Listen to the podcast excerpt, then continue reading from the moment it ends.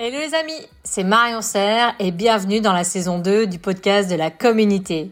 Mon objectif est de partager avec vous et de vous faire découvrir des personnalités remarquables, de mettre en lumière leurs idées et leurs pépites pour vous inspirer et innover dans l'univers des cosmétiques et des parfums. Vous êtes prêts? Alors installez-vous confortablement et place à l'invité. Bonjour Jean-Claude. Bonjour. Eh ben, je suis ravie de t'accueillir aujourd'hui sur le podcast de la communauté. Donc, Jean-Claude Hubo, tu es responsable euh, d'Héliosciences, donc tu es le créateur, le fondateur et donc le président de ce laboratoire qui est spécialisé dans l'évaluation de la qualité et de l'efficacité des produits de protection solaire. Tu es basé à Marseille, donc tu as ce laboratoire. Et avec toi aujourd'hui, on va discuter de comment on peut innover dans les produits de protection solaire et tu vas nous donner quelques pistes, euh, des idées pour justement euh, amener un peu plus d'innovation et penser au futur des produits solaires. Eh bien, écoute, merci Marion de cette euh, possibilité de présenter Héliosciences et les tests. Mhm. on a beaucoup, beaucoup de tests, in vitro, in vivo, et donc on va parler des produits solaires. Hein. Donc, de la façon donc, euh, je vois l'évolution des produits solaires dans l'avenir. Bah oui, parce que tu as une belle expérience euh, donc euh, maintenant dans le développement de produits cosmétiques et aussi spécialisé dans les solaires. Et donc, ça me paraissait intéressant de pouvoir avoir ton avis et ta vision sur qu'est-ce qui pourrait vraiment faire l'innovation et la différenciation dans les produits solaires qu'on a actuellement. Oui, moi j'ai commencé en 1985 ma, carrière en cosmétique, donc ça remonte un tout petit peu. Et quasiment depuis le début, je fais des, je fais des produits solaires. Ah oui? Et on fait des tests in vitro depuis 22 ans. Oui. Quand, quand a sorti, quand a sorti sa méthode euh, en 98, c'était fin 98, donc on a commencé à faire des, des tests euh, en 89, 1990. Non, 30 ans ça fait. 32 ans. Ça va vite. Et en plus, c'est une expérience dans l'innovation. Donc, justement, c'est intéressant d'avoir euh, ce, parcours.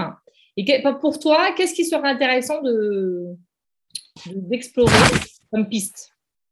Oui, alors ben, tu sais, maintenant, c'est de plus en plus difficile d'avoir des produits solaires originaux. Parce que, euh, étant donné qu'il y a les produits, les filtres qui sont un peu mis sur le côté par les applications, hein, un peu comme Yuka, parce que quand on fait Yuka, ben, le filtre il sort en orange ou en rouge, donc plus personne n'en veut, même s'il est autorisé. C'est ça. Donc on est obligé de, trier. Du coup, il reste très peu de filtres. Donc si on veut innover, c'est très difficile parce qu'il nous reste. Euh, ben, tout le monde a les 5 ou 6 mêmes filtres euh, qui sont utilisés. Donc il faut trouver autre chose.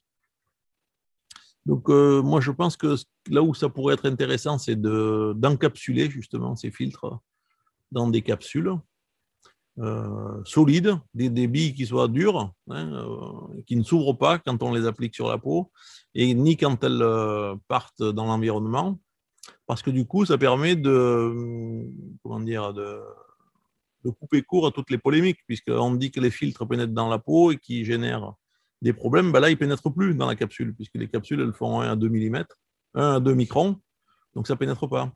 Mais ça continue. marche? Oui, et comment ça protège du coup? Ah ben, ça protège parce que les capsules elles se mettent les unes à côté des autres. Mm-hmm. ça, fait un tapis, ça fait un tapis encore plus homogène que si on, les, si on utilisait des, des crèmes solaires euh, classiques. Donc, pour une même quantité de filtres, en fait, lorsqu'on les a encapsulés, on a des protections supérieures parce que c'est mieux mm-hmm. réparti. Mm. Et aussi, je pense, parce que euh, les, la capsule elle-même, elle peut avoir un effet. Hmm, d'accord. Donc ça se, ça se rajoute. Donc c'est vraiment un côté filmogène qui fait que tu, es, tu peux diminuer le pourcentage de filtre et avoir une meilleure efficacité ou la même efficacité. Voilà. En les, en les encapsulant. Tu améliores l'efficacité. Parce que c'est difficile aujourd'hui de créer un nouveau filtre. Hein, parce qu'au niveau de la réglementation. c'est rare. Hmm. Puis après, alors, même si on crée un nouveau filtre, en fait, il est, avant qu'il soit homologué dans le monde entier, hmm euh, c'est quasiment mission impossible, puisque les derniers filtres qui ont été proposés, c'était des filtres de Siba, qui après ça a été racheté par BASF, mais les Tinosorb EM et S, ça date de 2000, ils sont toujours pas autorisés aux USA. Ouais, 22 ans. Et ouais, c'est 22 ans, ils sont toujours pas autorisés. Je pense qu'ils ne le seront jamais. Hmm. Donc, euh, c'est quasiment pas intéressant quoi, de mettre au point un nouveau filtre. Hmm. Il vaut mieux essayer de chercher comme ça, d'utiliser euh, ce qui existe et de les, les rendre plus, plus safe, quoi, plus, mieux tolérés par la peau et par l'environnement, puisque maintenant il faut que le, que le, produit solaire il soit très bien toléré par la peau, par, hmm. par le client, et il faut aussi qu'il soit très bien toléré par l'environnement. C'est là où là, on peut peut-être avoir un petit effet euh, euh, en améliorant en fait l'impact environnemental des produits solaires. oui, il, faut, il, faut, le vérifier. Ça, on le verra peut-être un peu après. Euh, ce qu'on peut faire aussi pour améliorer la, enfin pour avoir des produits solaires un peu plus originaux, c'est avoir une photoprotection biologique. Qu'est-ce que tu entends par euh, photoprotection biologique alors? Il faut, arriver à, mettre, à utiliser des ingrédients euh, qui, eux, il faut qu'ils pénètrent dans la peau justement. Mhm. Et ces ingrédients-là, ils vont avoir un effet antioxydant, ils vont avoir un effet euh, de protection de l'ADN, ils vont avoir un effet booster des, des filtres parce que ça peut aussi améliorer euh, l'étalement, la dispersion, la qualité de l'émulsion. C'est des choses comme ça qu'on peut faire pour. Euh, Donc ça, ce serait un complément des filtres, ce serait ajouter des ingrédients qui permettraient euh, de, de, protéger, une protection un peu plus interne au niveau cellulaire. En fait. Oui, c'est ça, parce que si tu veux, quand, quand on se protège du soleil, on ne se protège jamais à 100%. Hmm. Et heureusement, je dirais, parce qu'il faut quand même avoir un peu de rayonnement UV pour bien vivre. Et oui, essentiel pour, par exemple, la vitamine D. C'est ça. Si on n'a pas du tout de, si on n'a pas du tout de rayonnement UV qui pénètre, en fait, il y a plein de mécanismes biologiques qui ne qui se déclenchent pas. Le, mieux connu, c'est la synthèse de vitamine D, hmm. hein, qui ne, si on si on, a, si on reçoit jamais d'UVB, c'est ça. On synthétise pas de vitamine D dans la peau et c'est 80% de la vitamine D qui est synthétisé dans la peau. Il y a seulement 20% qui est apporté par l'alimentation. Ah oui. Donc il faut vraiment, euh, il faut s'exposer aux UVB 10 minutes, un quart d'heure tous les jours. Alors c'est pour ça que même si on met une crème solaire, comme on n'arrête pas tout, il y a une petite partie euh, de rayonnement UVB qui, qui, passe et donc ça va permettre de déclencher les mécanismes. Mais, euh, oui, donc les UV sont dangereux, mais ils sont aussi importants pour euh, quand même certains mécanismes biologiques euh, et avoir les molécules comme la vitamine. C'est une question de dose. C'est ça, tout à fait. Et on avait parlé aussi de, quand on parlait de photoprotection interne aussi et externe, dans le sens de faire un peu du in et du out. Qu'est-ce que c'est ça hmm. De faire des, kits de, de, compléments aussi alimentaires qui, qui auraient une protection. Oui, voilà. Alors, déjà, uniquement dans la crème, on peut avoir des ingrédients qui ont un effet biologique, comme je disais tout à l'heure, c'est-à-dire un effet antioxydant, un effet protecteur de l'ADN. Donc ça, ça va fonctionner. Hein. Mmh, Donc ça mmh. va, les rayonnements UV, ils vont rentrer, ils vont déclencher les mécanismes euh, biologiques dont on a besoin, et puis il y a une partie des rayonnements UV qui vont euh, générer des radicaux libres. Et là, hop, si on a les antioxydants, on va les capter. Et du coup, non, il va rester que les effets positifs du soleil on va réduire au maximum les effets négatifs. Donc ça, c'est intéressant. Et on peut faire, on peut compléter cette, euh, euh, cette, efficacité par des produits diététiques. Mm. Produits diététiques qui, eux, ils vont aller dans le derme plutôt. Hein, puisque quand on absorbe de l'alimentation, le, le, derme est vascularisé alors que l'épiderme ne l'est pas. C'est pour ça que c'est intéressant d'avoir les deux parce qu'on a une double. C'est une synergie, quoi. Un truc qui est très complémentaire. Mmh, bien sûr. Et après, dans les produits diététiques, on peut utiliser les mêmes ingrédients hein, qui, sont, euh, qui ont un effet antioxydant, qui ont des effets. Euh, Booster, quoi. Voilà, c'est des boosters. Préparation de la peau. Euh. Préparation de la peau, exactement. Mmh. C'est important de pouvoir préparer sa peau pour mieux résister ensuite au rayonnement quand, quand on s'expose plus longtemps. Oui, et surtout quand on n'est pas habitué à s'exposer. Parce que finalement, la peau, elle, s'habitue aussi un petit peu, je trouve. oui, mais parce qu'avant, les gens euh, étaient tout le temps habitués au soleil parce qu'ils travaillaient dehors. Mmh. maintenant, comme on travaille beaucoup à l'intérieur, dans les bureaux, et même on s'enterre avec le métro, euh, donc il y a des gens qui ne voient jamais le soleil pratiquement. Mmh. Qui ne voient jamais les UVB en tout cas. Parce que les UVB, c'est entre, entre 10 heures et 2 heures solaires. Ah oui. Entre 10, h et 14 h Alors l'été, c'est entre, euh, comme on a deux heures d'avance sur le soleil, c'est entre midi et 16 h Mais si, on ne va jamais dehors, ou si on va dehors que le matin euh, à 8 h et puis le soir euh, à 17 h on ne voit jamais les UVB, donc la peau ne se prépare pas. Parce que les gens qui se préparent petit à petit, qui vivent dehors, bon, ben, la peau, elle reçoit une irradiation solaire croissante. Mmh. Et puis c'est faible, puis ça monte, ça monte, ça monte. Donc ils ont, ils ont moins de problèmes. Mmh. Oui, puis c'est régulier. Donc euh, finalement. ça, monte progressivement. Bon, après, c'est sûr que quand on est tout le temps dehors, comme les pêcheurs ou les gens qui travaillent euh, tout le temps vraiment à l'extérieur, les jardiniers, il, vaut mieux se protéger un petit peu quand même parce que sinon ça donne des, ce qu'on appelle le photovieillissement. Mmh. C'est des grosses rides qui apparaissent. Donc, Mais euh, sinon, ces gens-là n'ont jamais de cancer de la peau. Ah oui, ah oui, il y a une étude qui a été faite, des études qui ont montré que quand tu travaillais dehors. Ouais, celui qui, celui, qui est tout le temps exposé, comme il met en place progressivement tous ces mécanismes de défense, celui, qui celui qui prend des risques, c'est celui qui est jamais au soleil. Ah, ok. Donc, euh, le, cas typique, c'est quelqu'un qui travaille dans un bureau, euh, dans une zone où il n'y a pas beaucoup de soleil, c'est-à-dire à partir, à, partir du, je sais pas, au-dessus de Lyon, par exemple. Mmh. Quelque chose comme ça, la France, la Suède, enfin tous ces pays-là. Donc, qu'est-ce qu'ils font? Ils prennent 15 euh, jours de vacances, mmh. ils débarquent. Ils n'ont jamais vu le soleil, mais ça leur fait un flash. Mmh. c'est clair. Donc, ce flash-là, c'est très mauvais parce que du coup, comme la peau n'est pas préparée, il y a tous les, effets négatifs, violents. Morale de l'histoire, il faut toujours déjeuner dehors. Il faut toujours déjeuner dehors. Ou, et si on ne peut pas le faire, il faut aller s'exposer progressivement. C'est ça. Pas euh, d'un coup aller passer euh, heures à la plage. Deux, trois heures au soleil. quoi. C'est ça. Il faut aller un quart d'heure euh, ou une demi-heure aller avec une crème. Donc là, ça va réduire. Et puis après, on peut s'exposer de plus en plus longtemps. Mais au début, euh, c'est même si on a une crème, comme il y a les rayonnements quand même qui vont passer, ça va générer des dégâts. Et c'est cette population-là qui risque euh, de déclencher des, des cancers. D'accord. Ah, c'est intéressant. Comme quoi, on ne sait pas tout. Et ensuite, oui.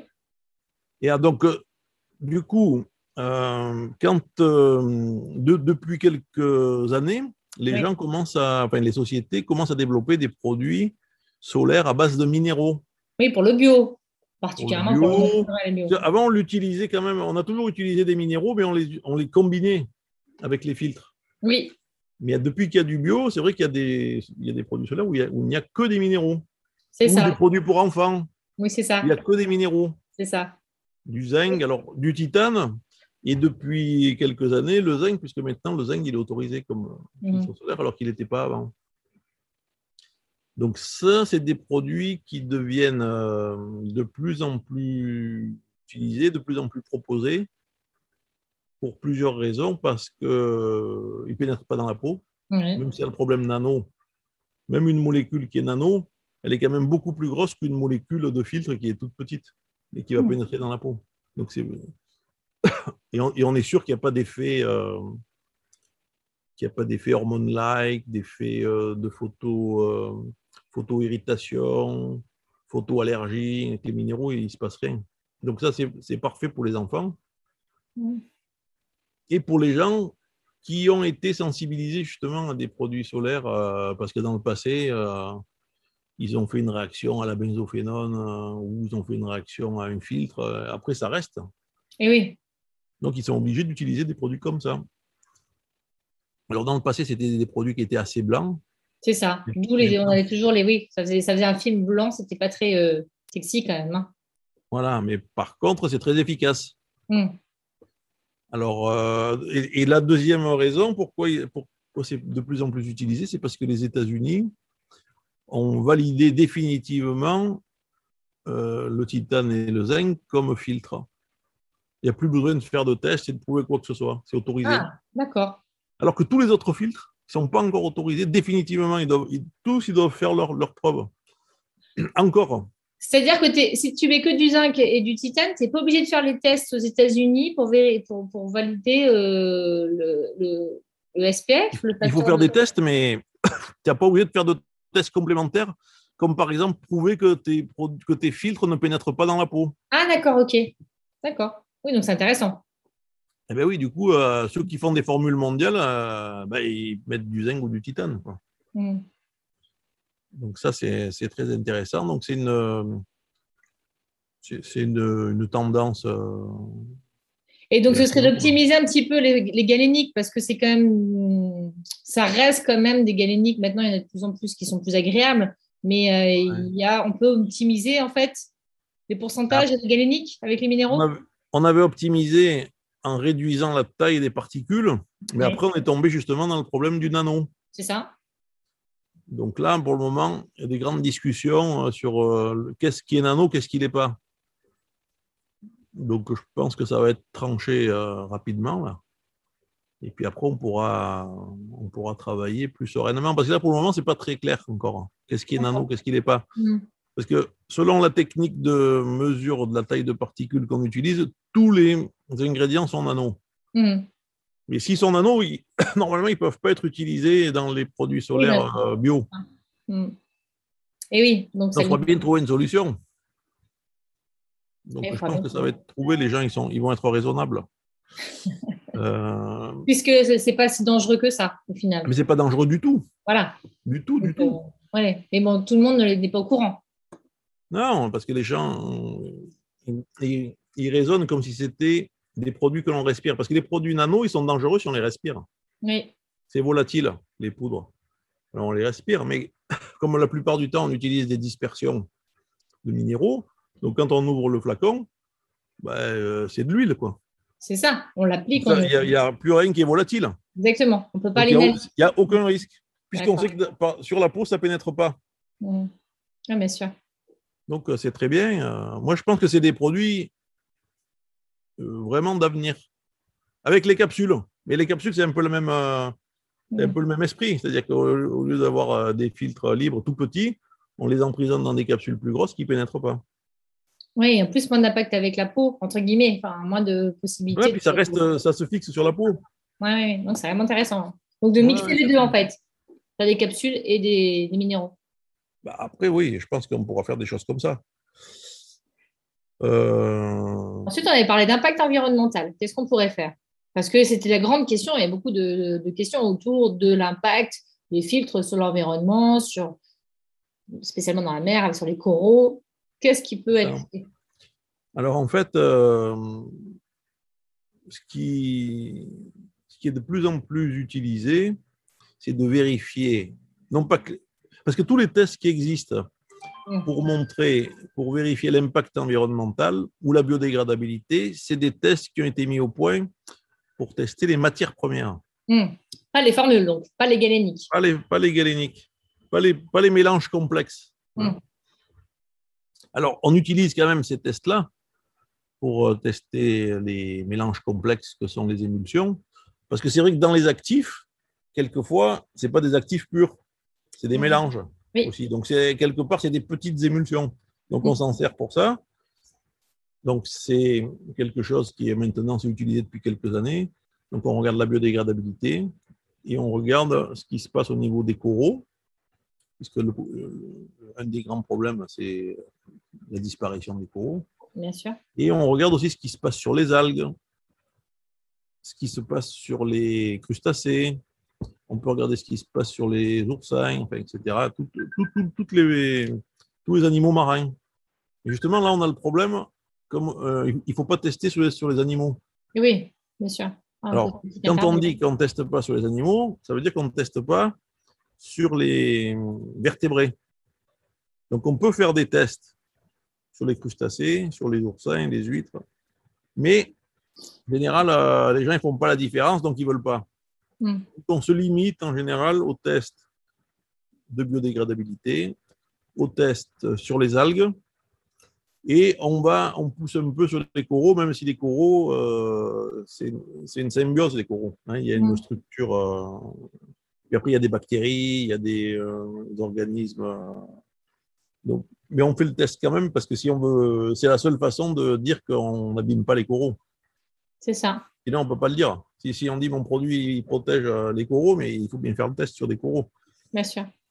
Alors, Oui, du pour- coup, Oui. ce qu'on a fait, nous, qu'on a commencé à développer des tests in silico. In silico, qu'est-ce que ça qu'est-ce que tu veux dire par là? Alors, in silico, c'est des tests euh, théoriques euh, qu'on réalise avec l'ordinateur. Ah, d'accord. C'est-à-dire qu'on rentre la formule dans la machine et avec les données qu'on a avec Rich, toutes les matières premières elles sont répertoriées à Rich, donc elles ont. Il y a plein de tests. Tous les tests, ils ont été faits sur les matières premières. Donc, on, avec une, un algorithme, on combine ça et on arrive à avoir une biodégradabilité théorique et une écotoxicité théorique. Et si on regarde ce qui se passe quand, par rapport à un test euh, réel, on a à peu près la même chose. C'est le même ordre de grandeur. D'accord. Donc je pense que ces tests ils vont se développer euh, parce que bah, du coup, euh, on peut tester euh, sans tester sur les animaux. Oui, et puis c'est Tu peux faire des tests, tu peux faire euh, des produits véganes. C'est ça. Tu, testes in silico, tu n'as pas, fait- pas testé les animaux. Est-ce que c'est pas plus pour faire un screening au, dé- au début? Ça peut, ça Et peut servir après- à ça. Oui, Ça peut servir pour screener, oui. mettre, mettre au point des bases euh, qui soient très bien euh, acceptées par l'environnement. Et puis après, on travaille autour. D'accord. Et ça, c'est ça, c'est assez nouveau, le test euh, in silico. Ah oui, en effet. ça, on- on- chez Heliosciences, on le propose. Est-ce que vous avez développé spécialement ces tests En collaboration avec une société, ouais. D'accord. Donc, euh, oui, parce que ça, c'est pas notre monde, là. C'est euh, c'est le monde de l'intelligence euh, artificielle, en fait. hein. C'est ça. Et récupérer. Non, mais c'est intéressant de savoir qu'il y a des nouvelles méthodes et qu'il faut aussi en développer des nouvelles peut-être pour mieux Oui, évaluer oui, bah, l'impact pense- environnemental. Exactement. Je pense qu'on peut en développer d'autres encore. hein. Oui. En tenant compte de la formule, comme on disait, et pas que ça. des ingrédients en fait. Exactement. Mm, mm. Et des, as- des, des associations entre eux aussi. C'est ça. Non, tout à fait. Ouais, très intéressant, je trouve. Ensuite, Euh, on avait dit quoi aussi Qu'est-ce qui pourrait être intéressant? Alors, Un ce qui truc peut aussi. être- alors, ce qui est, ce qui est intéressant et ce qui n'est pas fait, c'est de suivre l'évolution euh, des crèmes solaires dans le temps. Oui. En général, quand on développe une crème solaire, bon, on la développe au laboratoire, après on fait des tests. Et puis, euh, on ne va pas plus loin. Mm.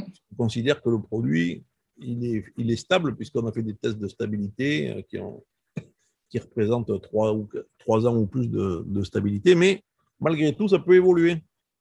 Bah, tout à fait, parce qu'il y a des interactions qui se font dans le temps entre les différents filtres. Si c'est bien, c'est Il peut y avoir des interactions, des interactions entre les ingrédients, il peut Mhm. y avoir des interactions avec l'emballage. Oui. Des fois, il y a des, il y a des produits, qui, des filtres qui migrent dans le plastique. Mhm. Il peut y avoir une évolution de la formule, c'est-à-dire que la formule, bon, bah, comme, euh, par définition, une, émul- une émulsion, c'est instable. C'est ça. Donc, euh, bah, ça peut, si ça se déstabilise un peu trop, si, en particulier avec les minéraux, s'ils si s'ils se réagglomèrent plus, euh, bah, on- du coup, on a des particules plus grosses. Si on a des particules plus grosses, on protège moins. Mhm. Donc ça, c'est quelque chose qui, moi, je pense qu'il faut le regarder pour être sûr qu'un produit qu'on achète, même s'il a été fabriqué il y a un an et demi, deux ans, il soit toujours efficace. Mhm. Parce que la durée de vie des produits est plus courte hein, pour les produits solaires. Ouais, mais un produit solaire, quand on le fabrique, Mhm. euh, on ne le vend pas forcément dans l'année. Bien sûr. Même si on n'ouvre pas le tube, Mhm, on fabrique, on livre, Bon, puis après, euh, on, va, on, vendre, euh, on vend 80% du stock, je sais pas, il reste 20%, on le remet, on le repropose l'année suivante. Bien sûr. Ce est normal, parce que normalement, les produits ils ont une durée de vie qui est supérieure à 3 ans. On peut le faire. Mm. Et les tests, ils n'ont pas été faits. Alors, c'est vrai que, est-ce qu'on ne fait pas pour les OTC, les produits qui sont over the counter, donc qui sont vendus aux États-Unis, il n'y a pas des, justement des tests faits sur l'évolution non plus? Non, non. Mais par contre, on est obligé de suivre trois lots de fabrication. C'est ça, ok. Mais pas dans le temps. C'est à T0 quand même. Hein. C'est ça, c'est à T0. On... ne cherche pas non plus euh, dans le temps, quoi. Oui, c'est ça. Genre à six mois, un an et deux ans, quoi, pour voir si, euh, si l'efficacité est la même. Oui, ou on peut faire, si on veut accélérer, on peut faire des, des tests en sortie des tubes. Puisque quand on fait des stabilités à 40 degrés et à 50 degrés, on pourrait non seulement regarder la stabilité et l'évolution euh, physico-chimique, mais on pourrait regarder aussi le SPF. Mhm. In vitro. Parce que sinon, euh, si on fait in vivo, ça coûte trop cher. C'est trop long. Mais avec les tests vitro, maintenant, tac, tac, on fait vite un petit. Rapidement, tu peux réévaluer ton, ton produit, voir l'efficacité à long terme, ce qui, est, ce qui est quand même pertinent surtout pour un produit de protection solaire. Oui, parce que les produits solaires, c'est quand même borderline par rapport aux médicaments. Hein. bah oui. C'est des produits qui ont un, impact sur la santé. Bien sûr. Des fois plus que certains médicaments d'ailleurs. Hein. Hmm. Parce que là, il y a un vrai effet. De protection.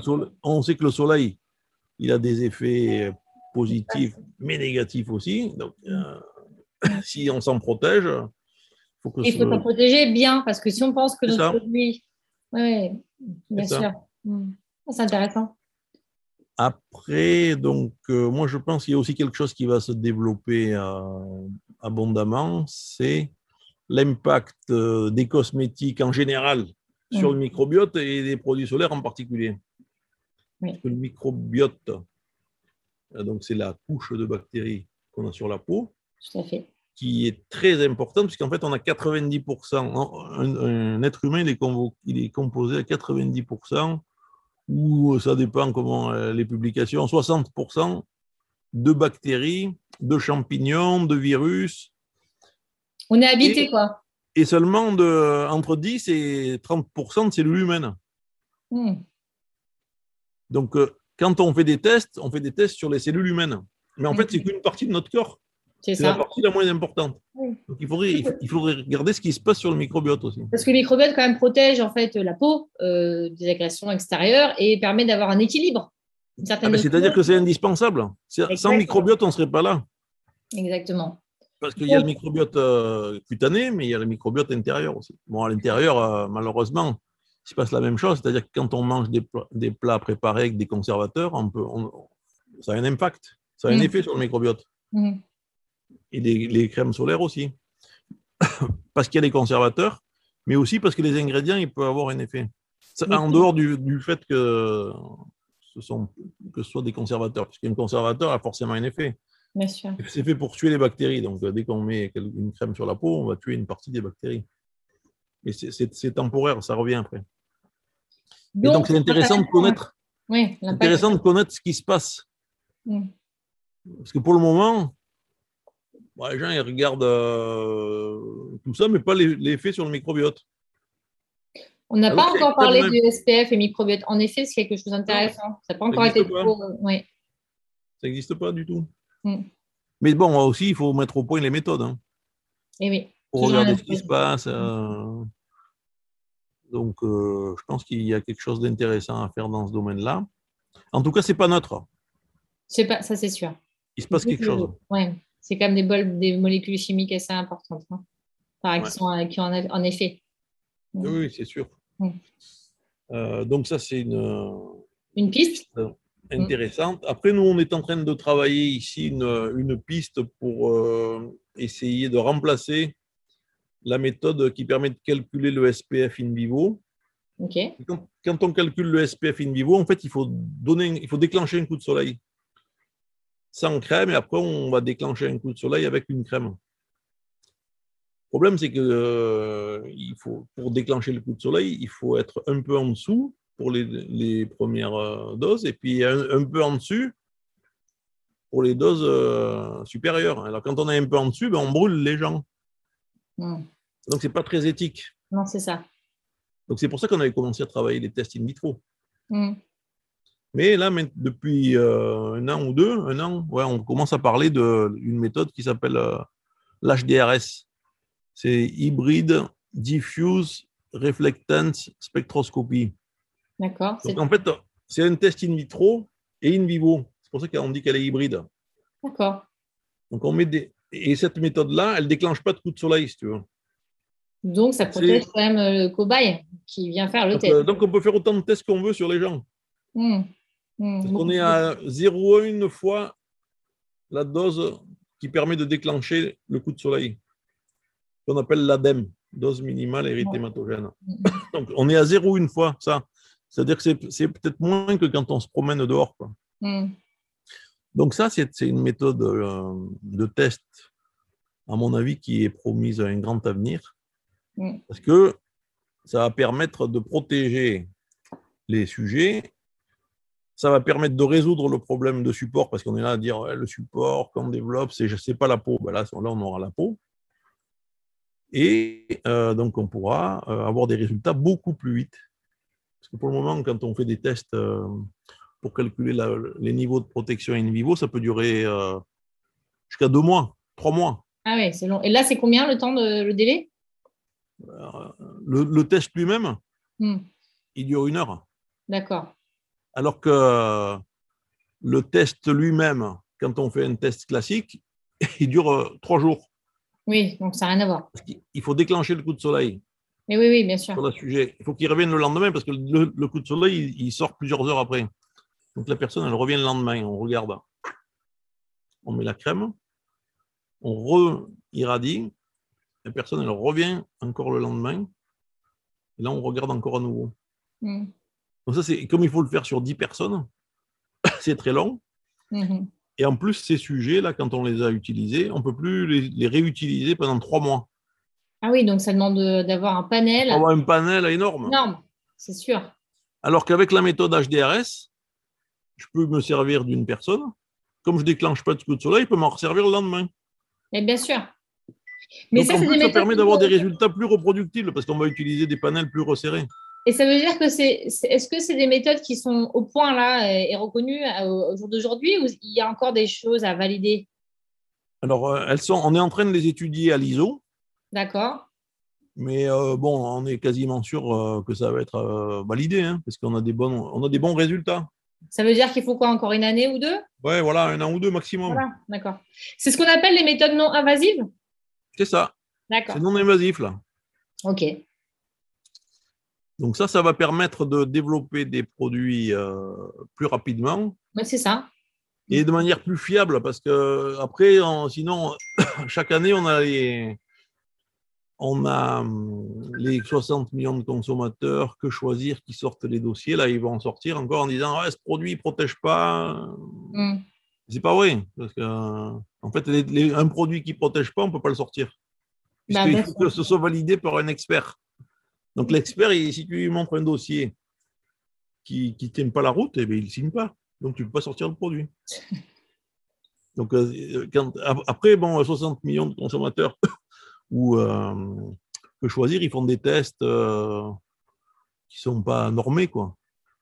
Parce que ça coûte moins cher, alors ils font des tests. euh, où on sait qu'il y a- il y a des tests, on sait qu'ils ne marchent pas avec certains pro- produits. Par exemple, il y a le, des tests in vivo qui fonctionnent très bien pour les minéraux, mais le- il y a des tests in vitro qui ne marchent pas. Ben, eux, ils font, ils font le test in vitro. D'accord. qu'on sait déjà que ça ne marche pas. Oui. C'est pas fait vraiment dans les règles de l'art. Ben, ils font un peu comme, comme ils ont envie. Quoi. Mm. Parce qu'ils décribilisent euh, des produits Ouais, alors qu'ils sont, ils sont efficaces puisqu'ils, comme tu dis, ils ont été validés par euh, des experts et des tox et vérifiés pour la mise sur, sur le marché quand même. Mais c'est malhonnête même, parce qu'en en, France, on a les meilleurs produits solaires du monde. Il n'y a, pas mieux. Mm. Parce qu'aux États-Unis, ils ont des produits solaires, mais ils n'ont pas tous les filtres Donc, oui, donc ils sont auxquels limités. on a accès. Donc, il y a des- ils ont des problèmes pour protéger dans les UVA. Nous, ici, en Europe, je dirais, hein, on a, des, on a Ah oui. des produits solaires, ils sont fabuleux parce qu'on a tous les meilleurs filtres, on a les meilleurs formulateurs. Donc, euh, on, a des, on a des produits qui sont, qui sont très bons. On ne peut pas trouver mieux Mm. ailleurs. Ouais, qui, qui, qui- qui- Mais quand tu lis euh, ça, ça, tu décrédibilises la profession. C'est ça. On se dit, mais on est entouré de branquignoles, quoi. mais c'est pas vrai, on a les meilleurs, tu vois. C'est que c'est dramatique, même, de faire ça. Moi, je leur ferais un procès si j'étais là. Bah oui, ça te Fabricant de produits. Parce que c'est- c'est- c'est c'est malhonnête. C'est vrai. Mais bon, donc, Alors du coup, après ces méthodes non invasives qui seraient le futur pour évaluer justement et pour avoir des résultats plus fiables, entre guillemets, plus, plus rapidement, qu'est-ce, que- qui, qu'est-ce qui pourrait être fait au niveau de l'anti-âge? Parce qu'on a dit que donc, les UV ont un impact donc, sur le photovieillissement, c'est-à-dire le vieillissement euh, dû aux UV. Qu'est-ce qui pourrait être fait pour justement avoir euh, une protection aussi anti-âge? Alors moi, c'est ce que je ce que j'aimerais que les sociétés fassent, c'est qu'elles proposent des produits anti-âge avec une protection UVA, Oui, puisque les UVA, en fait, ils pénètrent jusque dans le derme. C'est ce qui n'est pas le cas des UVB. Donc, dans le derme, c'est là où se trouvent les fibres. Et donc, on casse les fibres avec les UVA. Et donc, c'est ce qui crée les rides. Alors, il y a des crèmes de jour qui sortent depuis très longtemps avec des SPF. oui, Mais pour avoir un bon SPF, il faut avoir des filtres UVB. Sinon, on n'a pas, de- on n'a pas un bon SPF. Si on a- si on n'a pas de filtre UVB, on ne peut pas dépasser SPF 6. Même si on a une protection UVA qui est à 15 ou 20. Donc, du coup, euh, les marketing, ils ne veulent pas mettre ces produits solaires sur le marché. Ces produits euh, de soins de jour. Parce qu'ils raisonnent que SPF. Alors que finalement, on a besoin que de protection contre les UVA pour avoir une activité anti-âge. Oui, anti-âge. Et puis, comme je te disais, Oui, la plupart des gens, hommes ou femmes d'ailleurs, quand ils vont euh, sortir dans la rue le matin entre euh, 7h et 9h30, 10h. Il oui n'y a pas d'UVB. c'est ça. Donc, ça ne sert à rien. Donc, tu te mets une crème avec un fort SPF, ça ne sert à rien. Tu pollues Oui. ta peau pour rien du tout. Exactement. Parce tu que vas c'est travailler. Ah oui, c'est l'accumulation de produits. Tu vas travailler, tac, tu ressors le soir à 17 ou 18 h il y a toujours les UVB sont repartis. C'est ça. Mais il y a toujours Ah, les UVA. Ah, par contre, l'UVA, il y en a tout le temps. Donc, il faut une protection UVA, pas forcément UVA et plus, enfin, de l'UVB.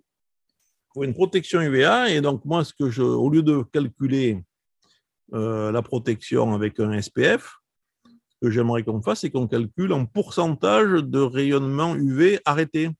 Hmm. Ça, on, peut le faire, puisqu'on étale nos produits sur des morceaux de plastique, de PMMA, on les passe dans un spectre UV, et donc on sait très bien ce qu'on arrête. Hmm. On peut, on peut le calculer. Donc la plupart des produits, de toute façon, ils arrêtent au moins 90% des rayonnements. hein. C'est ça. Même si c'est des petits SPF, même si tu as un SPF 6, tu arrêtes 90%. C'est énorme. Ah ouais, c'est énorme. Mais oui. Donc si tu mets ça sur. Tu, tu raisonnes en, en pourcentage arrêté, tu- on peut le faire. hein. C'est-à-dire, on dit mon, mon produit, il arrête 95%, 92%, euh, 85% s'il est vraiment mauvais. On le marque. C'est ça. Personne n'empêche de faire ça. hein. Puisque quand on, quand on fait des tests d'hydratation, on dit bien mon produit, le produit il est hydratant. Il n'y a pas de test, il n'y a pas de norme. Et on pourrait, c'est comme quand on dit hydratation euh, 24 heures ou 48 heures, entre guillemets. Ouais, la mais là- protection, euh, ça, ça arrête à 90% les, les, les UVA, les UVB. Ben voilà, personne te- on ne peut pas te dire que, c'est faux. Non, puisque tu as le test. Tu fais le test. Et même tu peux comparer. Oui. C'est extrêmement facile de comparer tous les produits entre eux même. Tu les tous, tu regardes, tac, tac, tac, tac, tu fais un classement. Et ce qui est important, c'est comme on disait, euh, pour, euh, c'est bien que ça arrête les UV, mais faut- même avec un petit SPF, arrête les UV. Le problème, c'est qu'il faut renouveler régulièrement son application pour Ouais. avoir une protection à long terme. Et ça, souvent, en fait, c'est ce qu'on oublie. C'est ça. Le, enfin, le consommateur et tout le monde, hein, ça fatigue de, de mettre de la crème toutes les heures ou demi-heures. Oui, mais ça coûte cher. Ça coûte cher aussi. oui, ça coûte cher. Non, mais par... Et puis, ce qu'on ce ne sait pas, c'est que tu peux avoir une forte protection dans l'UVA avec un petit SPF. Et oui. Donc, euh, Si tu ne mets pas de filtre UVB, tu ne peux pas dépasser 6, 8 mais en ça. SPF. Mais tu peux avoir une protection UVA à, à- à Et ça suffit. 90%. Exactement. Et c'est ce qui suffit suffit. d'avoir une protection euh, contre le vieillissement euh, cutané dû au. Ah, oui, Et exactement. ça, ça, finalement, c'est pas bien en fait. C'est pas bien communiqué. Hein. Non, c'est pas bien. Mais bon, c'est à nous justement de. D'améliorer tout D'expliquer. ça. Exactement. Ouais, c'est Il ça. il faut écouter les enregistrements que, que tu fais. Et ben oui, justement, on va, on va le plébisciter parce que c'est important. Ah oui. Et on avait parlé aussi du- d'une d'une chose qui était intéressante. On parle beaucoup du coefficient SPF, donc euh, Sun Protection Factor, contre euh, la protection donc, des euh, solaires, euh, facteurs solaires. Mais il y avait aussi un coefficient a- qui serait intéressant euh, de développer.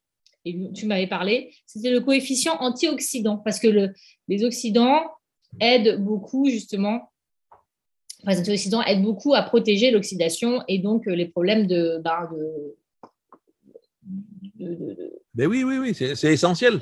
Parce que, si tu veux, quand on teste les produits, tous les produits du monde, ils sont testés euh, c'est- en principe très, très bien. Donc, il n'y a pas de problème. Mais on les teste avant irradiation solaire. C'est ça. C'est une, une crème solaire. Parce qu'on va la mettre, on va aller au soleil, comme une crème de soin euh, de jour. hein. On, va aller, on va Ça. aller au soleil. Mais le soleil, lui, il va déclencher des réactions. Mm, mm, Dès qu'il y a des aromatiques, on va taper dessus, tac, ça va- la molécule, elle va bouger. Il se passe, on ne sait pas, trop- pas trop quoi d'ailleurs. hein. Il y a- tellement de produits qu'on ne sait pas ce qui se passe. Mais on pourrait vérifier avec euh, des tests assez simples que les crèmes solaires et les crèmes de jour, elles ne sont pas pro-oxydantes. Mm. Donc ça, c'est des tests qu'on propose. Mais je crois qu'on est les seuls hein, à faire ça. Pas pro-oxydant, pourquoi? Parce que finalement, si c'est pro-oxydant, c'est-à-dire qu'en fait, les- la propriété euh, du- de la crème ne va plus marcher, en fait. Elle sera plus protectrice. Elle sera plus. C'est pas que ça ne va pas marcher, c'est que tu vas créer des lipopéroxydes. Oui, Les, les lipopéroxydes, eux, ils vont rentrer dans la peau c'est ça. et puis ils vont abîmer les membranes. Mm. Ça va créer des, des radicaux libres. Après, les radicaux libres, ils se propagent comme un, comme, comme un feu. Comme tu allumes un feu euh, dans un champ, euh, ça va se propager. Là, tu mets, des, tu mets une crème qui est très bien tolérée. Parfait. Mais tu vas au soleil. Quelquefois, il y a des problèmes. En général, ça doit bien se passer parce que sinon, les gens ils seraient tous, euh, ils auraient tous des problèmes. Mais on pourrait vérifier que toutes ces crèmes-là Ça va pas pro-oxydante. ne sont pas pro-oxydantes. Parce que les radicaux libres, ça fait quoi exactement Si tu veux Le- rappeler rapidement? Les, les radicaux libres, qu'est-ce que ça peut faire comme, comme effet néfaste? Ah ben, un radical libre, lui, donc c'est un radical qui a un électron libre. Oui Donc l'électron libre, lui, qu'est-ce qu'il va faire? Il va essayer de, trouver sa- sa- sa- son deuxième électron pour se stabiliser. Oui. Donc il va réagir avec tout ce qui passe. Mm. Les protéines, les lipides, les sucres, enfin les sucres pas trop, mais les, les lipides et les protéines, paf, il va réagir. Donc il va, il va prendre un électron. Si c'est un lipide, ben, le lipide devient à son tour pro-oxydant, il va abîmer l'autre lipide, qui va abîmer d'autres lipides. Comme ça, dans la les membranes cellulaires, ça les abîme. Bon, et après, il y a des pare-feux dans les membranes. hein. Oui, des- mais bon, ça veut dire que tu, Et- stimules, tu stimules trop ton système immunitaire ou tes, enfin, tes protections qui vont euh, ça. protéger les membranes. Tu, stimules trop tes systèmes de défense, C'est ça. et à un moment, si tu les stimules trop, ils sont débordés, et ça crée des problèmes. C'est ça. Et ça peut abîmer les protéines aussi. Et ça peut, et ça va, ça peut abîmer jusqu'à l'ADN. Mhm. Donc, euh, si tu abîmes l'ADN, après, ben, il y a des problèmes de réplication. Problèmes de réplication, ah, ça peut faire un cancer. Mm. Ou même une protéine de réparation qui est abîmée. Et ben oui, on répare plus. Elle ne peut pas réparer. Donc, si elle ne répare pas, hop, C'est pas son un problème. C'est ça. Donc, si on, si, on, si on pouvait tester les crèmes pour leur pouvoir oxy- enfin, an- antioxydant, mais il faudrait les tester après irradiation UV, pas, pas avant. Ça, Super. personne ne le fait. hein. Non, personne ne le fait. Et justement, c'est très intéressant. Merci beaucoup, euh, Jean-Claude, pour tout ça, parce que finalement, tu donnes plein d'idées pour justement améliorer ben, le, hum, le, le produit solaire, de protection solaire, et surtout comment euh, optimiser ben, la protection et comment mieux communiquer dessus, pour dire ça. exactement à quoi il sert et qu'est-ce qui peut être dit dessus. C'est ça. Donc, on Donc, a il faut, vu, pro- donc, Oui, il faut protéger la peau, il faut La protéger l'environnement, il faut protéger l'intérieur. Et voilà. Et quand on a fait ça, on a un bon produit. Et on peut être content. Et on peut aller Ah oui. dehors. Oui, on peut, on peut aller se promener dehors euh, et, euh, et profiter. et profiter de l'extérieur. Et se baigner, faire tout ce qu'on a envie. En renouvelant, parce qu'il faut, il faut bien renouveler euh, son habitat. Oui, il faut renouveler régulièrement la crème pour. euh, que- Alors, après, avec les minéraux, c'est pas la peine de renouveler autant, je dirais, parce qu'ils ne pénètrent pas. Hmm. les filtres, comme ils pénètrent, la, la, protection, elle disparaît au bout d'un moment. Oui. Ou, si on se baigne, il faut, il faut, il faut renouveler parce que du coup, là, il y, a, il y a la mer qui en emporte une partie. Hein. Ah, c'est ça. Et quand on se promène comme ça, si, euh, si on n'a que des crèmes minérales ou éventuellement des crèmes justement avec les capsules, on pourrait ne pas en mettre toutes les deux heures. On pourrait peut-être en mettre, je sais pas, il faudrait faire les, les, études. Ce serait peut-être toutes les quatre heures ou cinq heures ou six heures, j'en sais rien. Ah, c'est à vérifier. Mais bah, les gens, les, labos pour le moment, ils l'ont pas fait, mais euh, bon, ça, un jour, ça se fera. C'est le futur. C'est ça. On est là pour améliorer le, déjà ce qui existe. Merci Jean-Claude. Du coup, comment on fait si on veut te contacter, en savoir plus sur euh, du coup ton laboratoire, les sciences Et si on veut te contacter, comment on fait? Alors, on a un site internet. D'accord? helioscience.org. On a euh, ben, le téléphone, les mails. Et, sur on, trouve ça, on trouve tout ça sur le site. Après, on a un Facebook. Oui. On a un LinkedIn et on a un Instagram. Ouais, c'est au top. On a tout. on peut que vous trouver, quoi. Oui, oui, non, mais euh, on, tape sur, euh, sur euh, Internet, dans Google ou un autre moteur de recherche pour ceux qui n'utilisent pas Google et on, on, nous trouve. Alors, il faut se méfier parce qu'il y, en a, il y a une, société aux États-Unis qui s'appelle Helioscience et qui fait des panneaux solaires. Ah non, vous, c'est pas pareil. Il faut taper, voilà, crème solaire. Super. Ou Marseille. Ou Marseille, on vous trouve. On trouve tout à Marseille. C'est ce que j'explique.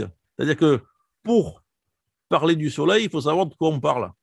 Il faut habiter au soleil. Oui, ici, dans le sud, on sait de quoi on parle. le, soleil, on l'a tout le temps. Quand on est à l'ombre toute l'année, on pas, on parle pas aussi bien du soleil que nous. On ne le maîtrise pas autant. En tout cas, c'est rayonnant et ça fait plaisir. Et merci pour ce partage parce que c'est un vrai beau partage que tu nous as fait aujourd'hui.